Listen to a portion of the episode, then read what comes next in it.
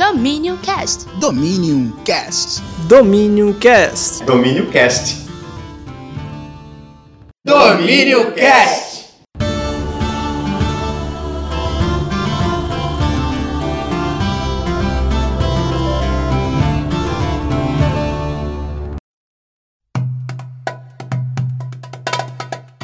Alfredo, e aí assim, dentro dessa coisa toda de antiga, uma coisa que chamou muita atenção a gente quando a gente pensou assim, pô, vamos entrevistar o Julen. Inclusive, o pessoal da graduação tava mandou muita mensagem pra gente aí do Domínio Cast pra te entrevistar. A questão do teu pós-doutorado, isso não é novo, né? Não. Essa temática que você vai abordar agora no teu pós-doutorado, na verdade, não é uma coisa nova nesse sentido, porque você já deu curso de extensão, pensando no Star Wars, com a questão, acho que era, o- era o Mircea Eliade, não, né? Rapaz, aquele curso do Star Wars, do curso de extensão, o professor que, que, que nem saiu o curso, né?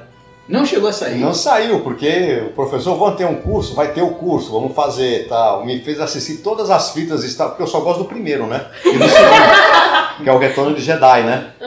E não teve. Né? E, mas tinha, assim... Ah, mas depois eu devo ter dado alguma palestra a respeito disso. Sim, É, então, eu, eu lembro de palestra, um é. curso de extensão que você, que você organizou, inclusive muito interessante, que era fora da universidade, na época da, da rua Ah, mas não Casa foi da Star Cultura. Wars, não. não, não foi É. Star Wars, mas ali você já pensava um pouco, por exemplo, de teatro. Eu vou entrar nessa parte. Hum. Ou seja, você pensava um pouco essa questão também contemporânea. Eu lembro que ali você con- convidou diversos professores, né? Cada um ia pensando. É. Eu assisti todos ali. Esqueci agora, que é o que tem a gota d'água. É, o tema era a Medeia. Medeia, Medeia, isso. E aí cada um é. pensando a Medeia dentro de saúde. Então, um, um apresentou a Medeia de, né, de Eurípides, outro apresentou a Medeia Do de- de, Vianinha, de, né? Vianinha, Paulo Pontes. Isso. É, o, agora que vocês deveriam fazer isso, a palestra sobre a Medeia de um português judeu, que eu não consigo lembrar o nome, que o Marcos Silva deu, é de, é de, é de, é de apresentação em televisão, entendeu? Uhum. Boa, muito boa. Ele é bom. Você me fala pra ele, por que você não dá aquela, aquela Medeia pro pessoal aqui? Bem legal. Não consegui. Então, aí entra dentro dessa questão do, do pós-doutorado, do projeto que, que a gente tem aí em mãos agora, né? Que vem a questão das dúvidas. E nesse projeto, Hum. você traz aí pra gente essa conexão entre essa, esse passado, né? Essa antiguidade, essa memória, e essa contemporaneidade. Rapaz. Tirando as questões Hum. práticas Hum. do homem comum, Uhum. Alfredo Julien, né? Como isso, assim, como essa preocupação, e daqui a pouco eu vou perguntar um pouco também sobre a coisa de lidar com esse contemporâneo e essa memória naquele projeto sobre ditadura, né? Sobre, não sobre ditadura, mas sobre essa memória construída dessas pessoas que participaram. Como que vem esse teu interesse constante entre mesclar essas duas coisas? Rapaz, esse projeto em si, o que eu daria de uma imagem para gente, para poder passar, eu estava até pensando nisso. De onde é que veio isso?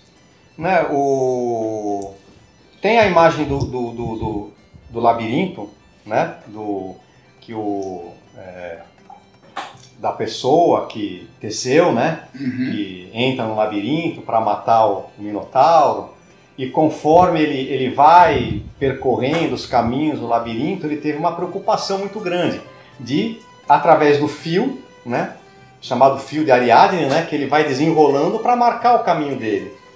Geralmente, essa imagem, eu acho que ela é trabalhada de uma maneira um pouco equivocada, no sentido de que é a viagem que faz você. A viagem é importante, mas o fio não é para garantir a viagem. A viagem é a aventura. O fio é o momento fundamental da volta. Então, é, nas narrativas gregas, embora a- através da viagem, do inusitado, do aprendizado, a pessoa adquira renome, a coisa só se fecha se ele volta. E esses heróis gregos, eles têm uma consciência muito forte do que eles são. Em nenhum momento, por exemplo, Odisseu, Ulisses, né, no nome romano, quando ele é, está voltando está preso naqueles caminhos, vivendo aquelas aventuras, ele não volta para Ítica, a todo momento ele repete: Eu sou Odisseu, filho de tal, nasci em tal, né, e a minha esposa é tal. Ele sabe quem ele é e para onde ele tem que voltar. O, o, o fio de Ariadne é mais ou menos essa imagem. Né? Ele foi com todo aquele trama do labirinto, né, com perigo de encontrar o Minotauro, não sabendo o caminho, mas ele tem o caminho da volta. E esse é o fundamental. Então, eu acho que quando eu parei, na, quando a, primeiro quando eu pensei na primeira possibilidade de fazer o pós-doc, Aham, que veio de uma situação prática, meu nome estava lá. Ou eu... É, é meu nome estava na... Há um plano Há um, há um quinquenal. plano quinquenal de, de saída. Há, sei lá, três anos, quatro anos atrás eu botei meu nome. Ele lembrou que o meu nome também está. É, eu tenho meu nome aí. estava lá, aí eu cheguei e pensei, pô, eu vou sair, né? Eu vou sair, então, fazer sobre o quê? Agora, então, essa a, a, a perspectiva que me passou foi, eu nunca parei para pensar. Uhum. As minhas coisas sempre foram sendo feitas paulatinamente. Né? como até o projeto que você falou. Tem a da justificativa, tem lá. Quer dizer, eu não fiz aquilo, pensei num projeto. Primeiro eu vi uma questão, vi alguém falando e dali foi. Foi, foi com- eu, não- eu, não, eu não tinha um- uma construção e fui, fui colocando os tijolinhos. Eu fui colocando tijolinho por tijolinho e vendo se caía, se não caía, se ia, se não ia, e de acordo com a, a coisa conforme vai montando, é, vai. Tanto que a maneira como vou fazendo as coisas é muito demorada, porque começo, para, começo, para, não ficou bom, né? E aí eu pensei nessa coisa, né? O, o, o- a ideia, a comparação com o fio de, de Ariadne seria o retorno, né? Voltando à mesma trilha que eu fiz. Hum, Na perspectiva agora, não de quem está indo, porque a perspectiva de quem está indo é diferente da perspectiva de quem está voltando. Né? A perspectiva de quem está voltando me parece aqueles prefácios introdutórios de, de dissertação ou tese de mestrado, onde está tudo perfeito, né? Este projeto foi feito com essa intenção, com esses objetivos, e para atingir tal ponto nós percorremos tais caminhos. Lá não está escrito que a pessoa estava desesperada, tensa, Pois é. precisando de bolsa de estudo, não sabendo como ia fazer para entrar na seleção, que inventou um projeto, né? E que depois o projeto, as dificuldades, e não sabia se ia conseguir, se ia terminar. Não está nada naquele escrito. Então, se você for ver, né, o, o percurso de uma tese é algo altamente conflituoso, uhum. que você não sabe o caminho. Depois você pensa de trás para frente o prefácio e depois coloca o caminho como se fosse algo suave, né? Coisa que não é. A brincadeira de que muitos orientadores viram e falam que a introdução é a última coisa que é escrita no. É. E quando se põe a última coisa, quando é escrito, já é a narrativa daquela pessoa que está escrevendo, dando um fio condutor. Sim. O fio condutor é uma operação da nossa mente necessária, senão a gente fica doido. Uhum. Né? Pensar que não houve esse fio. Então, que inclusive eu acho que essas introduções, elas em termos humanos, elas não são um aprendizado. Porque ela, é- ela, ela estabelece um fio. Enquanto tudo que aconteceu ali foi altamente. Quantas vezes a pessoa talvez tenha pensado em desistir, não sabia do que ia fazer, ou inventou um texto, inventou mais um capítulo, e agora será que vai dar certo, será que não vai dar certo? E, então é nesse sentido do, do retorno. Agora, a perspectiva do retorno é uma coisa pensada. Uhum. Né? Então, é, é a tentativa de, de pensar o caminho que eu fiz. No sentido de que uma coisa que me chama muito a atenção é que, dando aula, ou sendo mais velho, você tem que ter algo a dizer. Esse algo a dizer não é um monte de citação, de referências bibliográficas. E aí, para ter algo a dizer, você precisa pensar. E para pensar tem que ter tranquilidade. Né? Quem não tem tranquilidade não pensa, apenas reage. Foi mais ou menos a, a- a minha vida. Só que quando a gente reage, reage por um padrão. Então, esse padrão é que eu procurei é, identificar, né? Quais foram os motivos da minha escolha? Não somente uma, uma viagem, logicamente, introspectiva, Uhum. mas no sentido de que para se ter num mundo confuso, né? Para se ter uma percepção do que eu vou dizer para o outro, você tem que ter essa viagem introspectiva, né?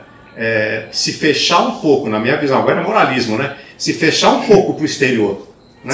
E perceber qual foi o seu caminho. Então, a primeira ideia foi essa. Então, uma das coisas que eu nem pensei no sentido quando eu estava fazendo isso foi quando vocês me chamaram a entrevistar. Eu pensei, vou ter que falar alguma coisa para eles.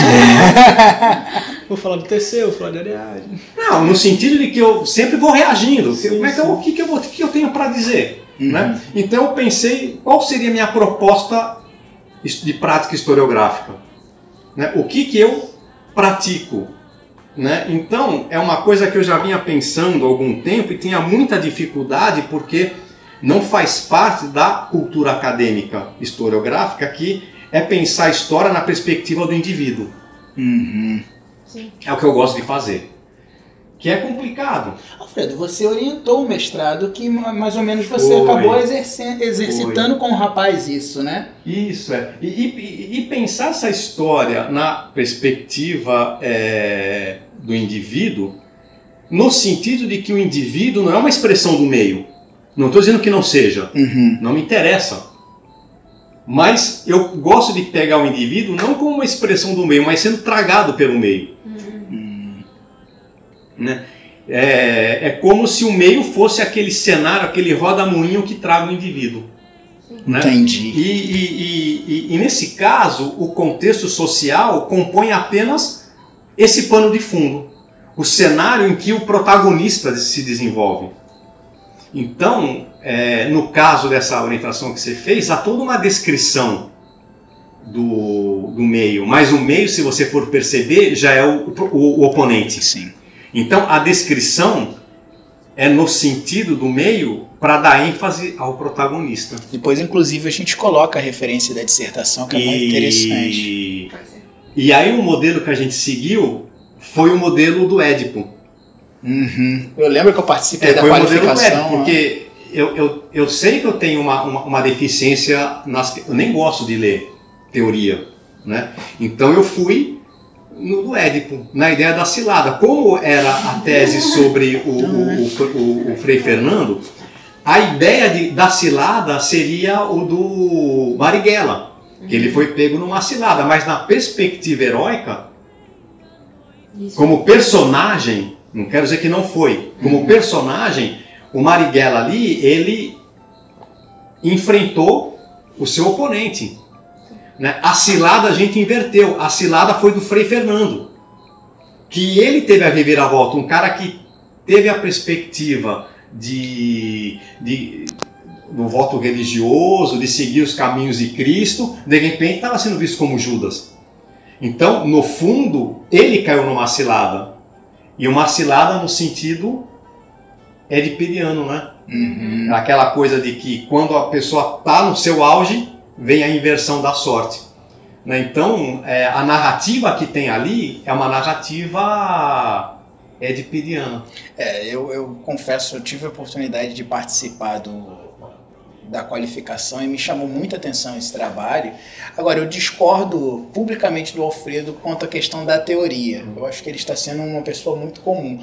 Hoje a gente estava, hoje, né, discutindo do bi, muitas pessoas, as pessoas também acabam pensando, né, que teoria é sempre aquela coisa quadradinha. E eu acho que tudo que você fez, tudo que você falou, na verdade, são exercícios teóricos. O problema é que a academia impõe esse quadrado de pensar assim, o quadro teórico, o não sei o quê. E aí eu me questiono, né? Até que ponto, na verdade, todo esse exercício, seja do projeto de pós-doutorado, esse exercício de orientador, pensando essa inversão, até que ponto isso, na verdade, não é teoria no sentido, Não, né? é lógico, É, sim, né? Mas não é aquela coisa quadrada que muitas vezes a gente. E tradicionalista, né? É como se a academia não tivesse preparada para pensar, né? O Pensar. que eu chamo de teoria são essa, o clássico, teoria Isso, 1, teoria é, 2. é. E, aí eu penso muito pela filologia, né? Uhum, é, Pela palavra, sim. né? E Talvez por o, essa- o grego me ensinou muito É. isso. é. Então, horas e horas no meu mestrado e doutorado em que eu não li a teoria clássica, eu passava traduzindo o grego. Entendi. Né? Quer dizer, e o trabalho de tradução de uma língua clássica, eu acho que é, é interessante quando eu fiz a, a, a- a tradução do epiteto com Aldo, que ele pensava filosoficamente, mas eu pensava pelo significado da raiz das palavras.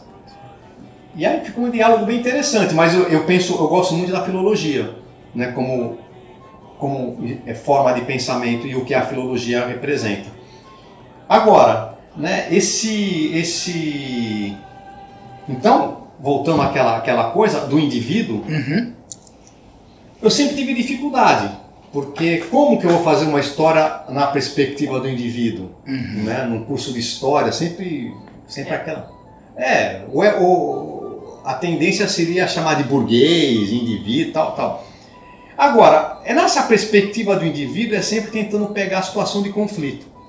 Então a ideia é o conflito, mas o conflito na perspectiva individual, né? Não o conflito de classes e o indivíduo sendo um exemplo dessa coisa de classes, mas o indivíduo é, em situação é, é de conflito. Nesse sentido, né, é, de que ponto isso acabou, eu acabei caindo nas entrevistas contemporâneas.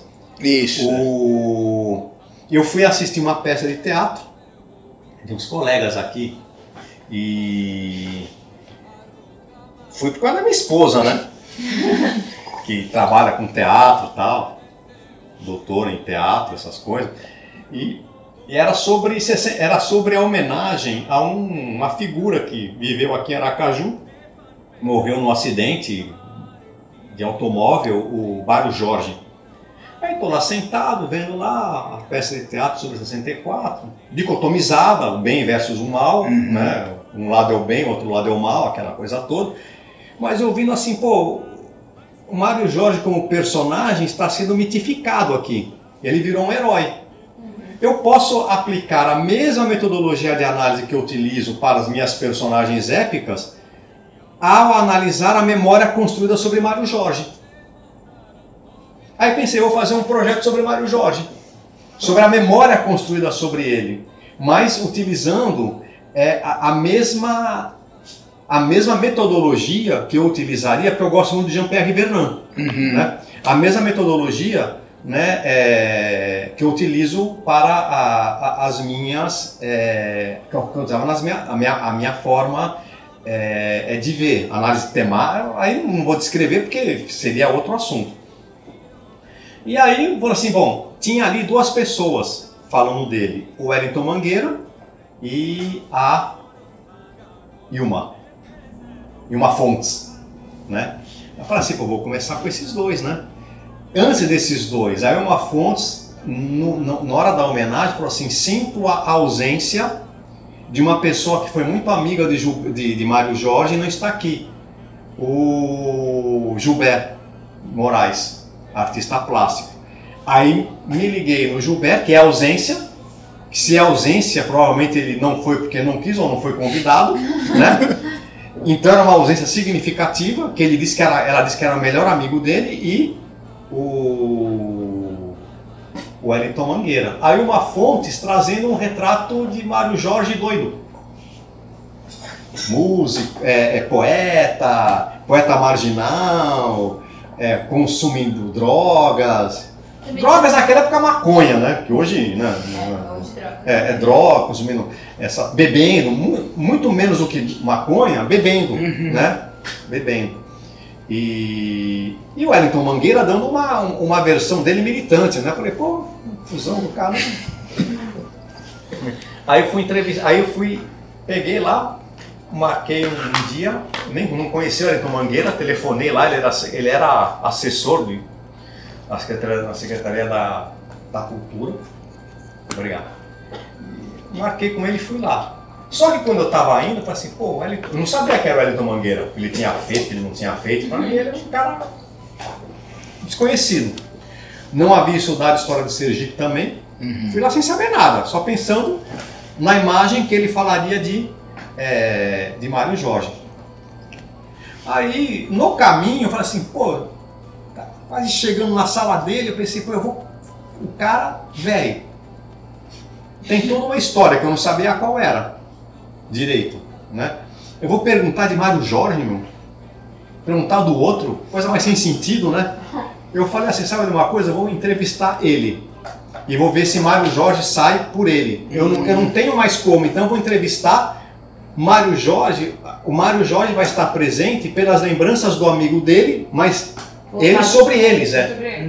né? E não tentar descrever quem era Mário Jorge, mas a minha ideia era fazer agora, né, pai, é, amigos de Mário Jorge falando, numa espécie de uma minissérie que eu vi na Globo, muito legal, só não vou lembrar o nome agora, que era um negócio de amigos, Era Amigos o nome, eu acho. Amigos, né? que era. Era amigos, né, que eu gostei muito, então fez assim, né, o, o amigos e o ausente, que seria o Mário Jorge, falando não diretamente, presente nas outras. nas outras, nas outras visões. Logicamente não, não fui para frente porque não, não deu tempo. Eu tenho material para fazer, né, mas não deu tempo de, de trabalhar. Aí eu comecei a, a conversar com. Cheguei no, no, no, no, no, no, Wellington, falei, pô, que que eu. Primeira pergunta, falei, ô Wellington, o negócio é o seguinte, ó. É, Você foi amigo do Mário Jorge? Ele começou a falar. Aí nas perguntas, ao invés de ele ir no Mário Jorge, eu ia nele. Naturalmente, o assunto virou o Wellington Mangueira. E, e o modelo que eu tinha era o da. Qual é o nome do livro do Caetano Veloso? Verdade também. Verdade Tropical, que ele faz uma biografia, autobiografia, mas ele faz comentando. Uhum. Então eu solicitava que ele não apenas é, falasse da vida dele, mas comentasse. Né? De tal maneira que a história de Sergipe pareceria por ele. E depois eu tinha ele e tinha o, Gilberto. Gilberto também liguei para ele, foi lá, não conhecia, entrei lá. Eu fiquei sabendo que ele tinha feito uma, dirigido uma peça chamada Voos Mitos Coloridos. Dá também um trabalho excelente isso daí, Voos Mitos Coloridos. Cheguei lá, falei, vou perguntar do, do, do, do- Mário Jorge para ele, pô, também não tem sentido, né? Comecei com voos mitos coloridos, aí ele começou a falar. Aí daí depois eu fui, ou voltava na história da, da infância, aí depois eu fiz tudo, né? Aí indo, voltando, voltando. E ficou legal. Aí uma fonte eu acabei entrevistando somente com o Gilberto junto. E também entrevistei uma outra figura que foi citada pelo, pelo Wellington Mangueira, o Varela, que foi também uma, uma, um- um- uma pessoa bastante interessante, que vale a pena também, inclusive, é, falar sobre ele um dia. Você foi construindo esse fio, você foi, entre aspas, descobrindo essas outras pessoas que giravam. O satélite era o. O Wellington Mangueira. o, E- o Mário Jorge.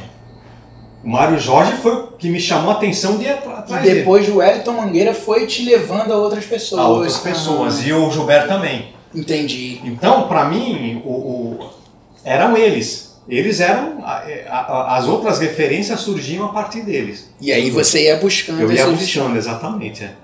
E pegando tal. Eu entrevistei um cara chamado Julião, muito doido. Nossa senhora. O Julião, ele, o cara chegou aqui com 16 anos, 15 anos e ficou amigo da moçada, né? Falou que veio de Minas Gerais, completamente já, sabe? Ele. Pô, história do Julião muito doida. né? Eu transcrevi já.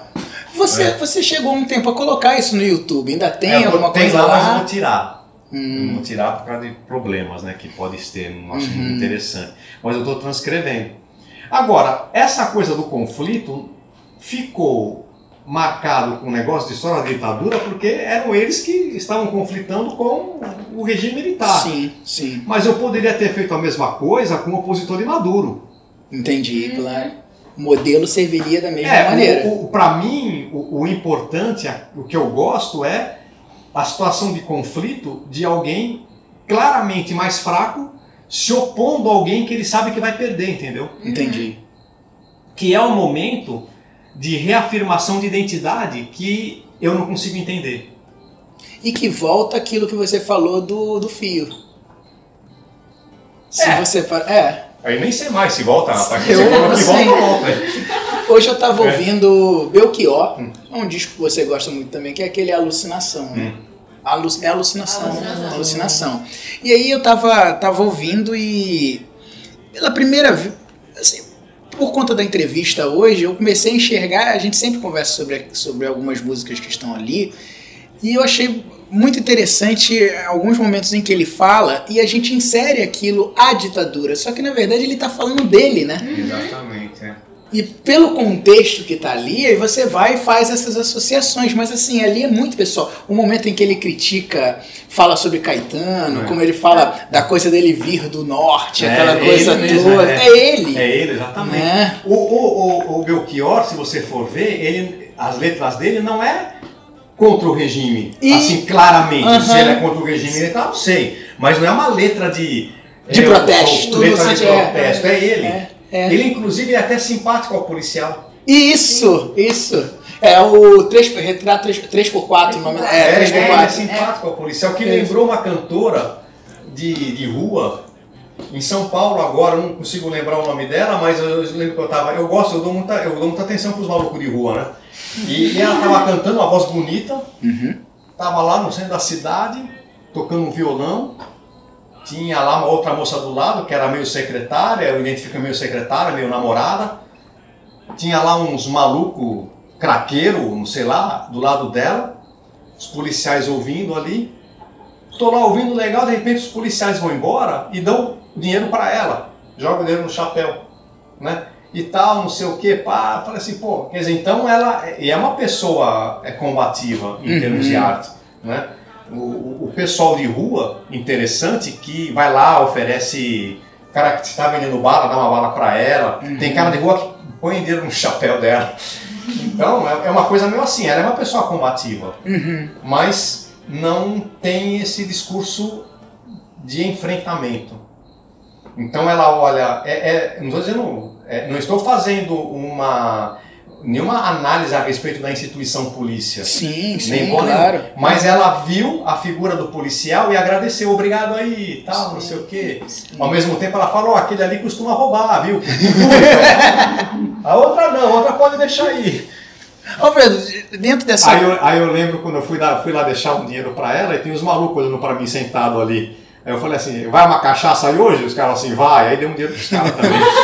Pensando nessa trajetória do indivíduo, e a gente falou um pouco de música, que é uma, uma coisa interessante na sua biografia, o fato de você ter estudado música, né? Fala um pouco pra gente sobre isso aí, mesmo que tenha sido uma coisa baiuca, aquela coisa toda, Rapaz, eu estudei flauta. Flauta transversal. que é música, né? Pô? É.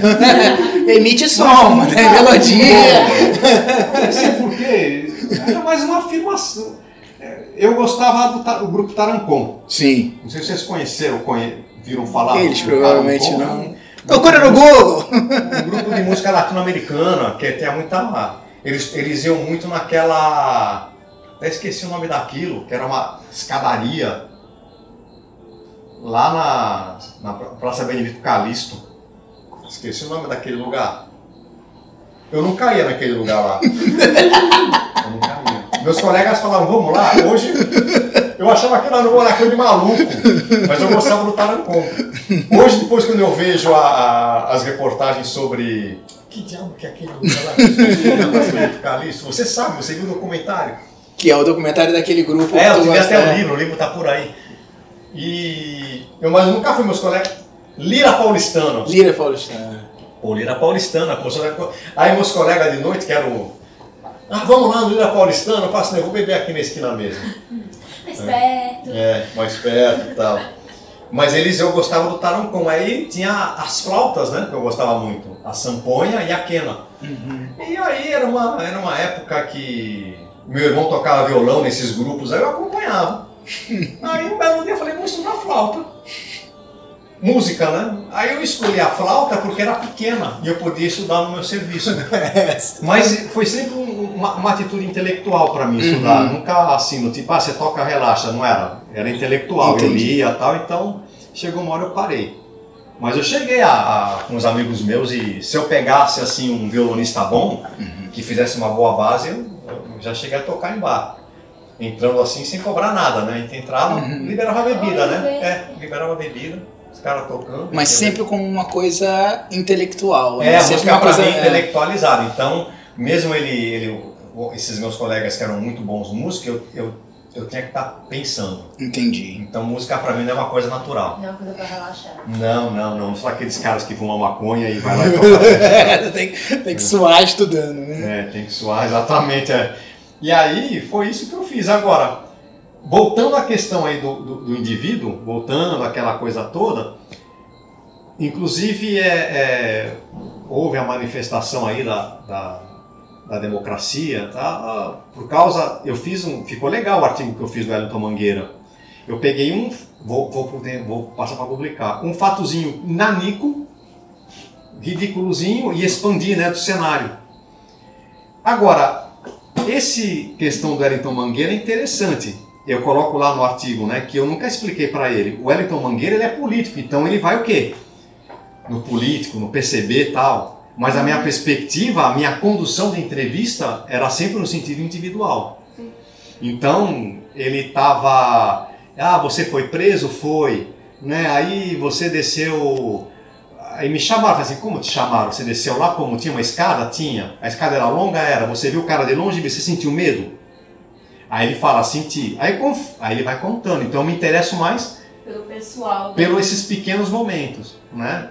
E, e de pequenos momentos de solidariedade também, quando ele começa a comentar pessoas que nem eram da militância e que hoje seriam até taxados de direita e que foram pessoas fundamentais para o cara estar vivo, pessoas que até corriam risco, né, a respeito pra, por amizade, né, na qual a amizade suplanta nesse caso aí a, a, a ideologia. Então, essa, essa questão do conflito é, é uma atitude de reafirmação da identidade perante o poder mais forte. Né? Então, para mim, o legal é essa. O legal, né? O que me chamou a atenção, nem sei se, eu chamaria, se isso me chamaria a atenção de novo, porque hoje eu daria mais atenção a uma velha falando suavemente, coisa sem tensão. Percebendo nela historicidade também, e, e beleza e confronto. Mas nessa época eu estava noutra vibe. Né? E, e, e, e aí, para mim, poderia ser um, um, um cara perseguido pelo governo de Fidel Castro, se é que existiu. Né? Ou, ou, ou stalinista, para mim não importa. Né? É, é, é, poderia ser também um. Como peguei uma orientação né, agora do camarada que quer estudar uma, uma associação de. Ele chama de homossexual, que naquela época não tinha a expressão LGBT, em Sergipe chamado diálogo gay. Aí foi que eu falei pro cara, vamos inverter isso, ao invés de você falar da instituição, vamos fazer sobre o indivíduo. E falar da instituição como cenário, como pano de fundo. Uhum. Esse modelo eu aprendi numa peça do Antunes também, recente.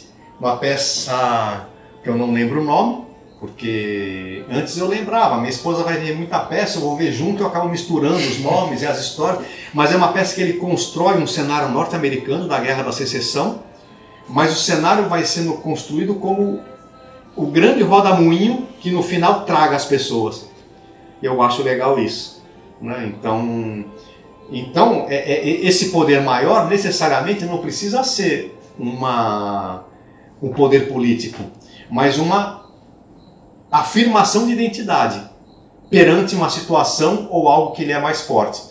A afirmação da identidade, ela vem de uma tal forma que você sabe que ao afirmar isso, você vai ser aniquilado. Mas você não consegue fazer diferente. É isso daí.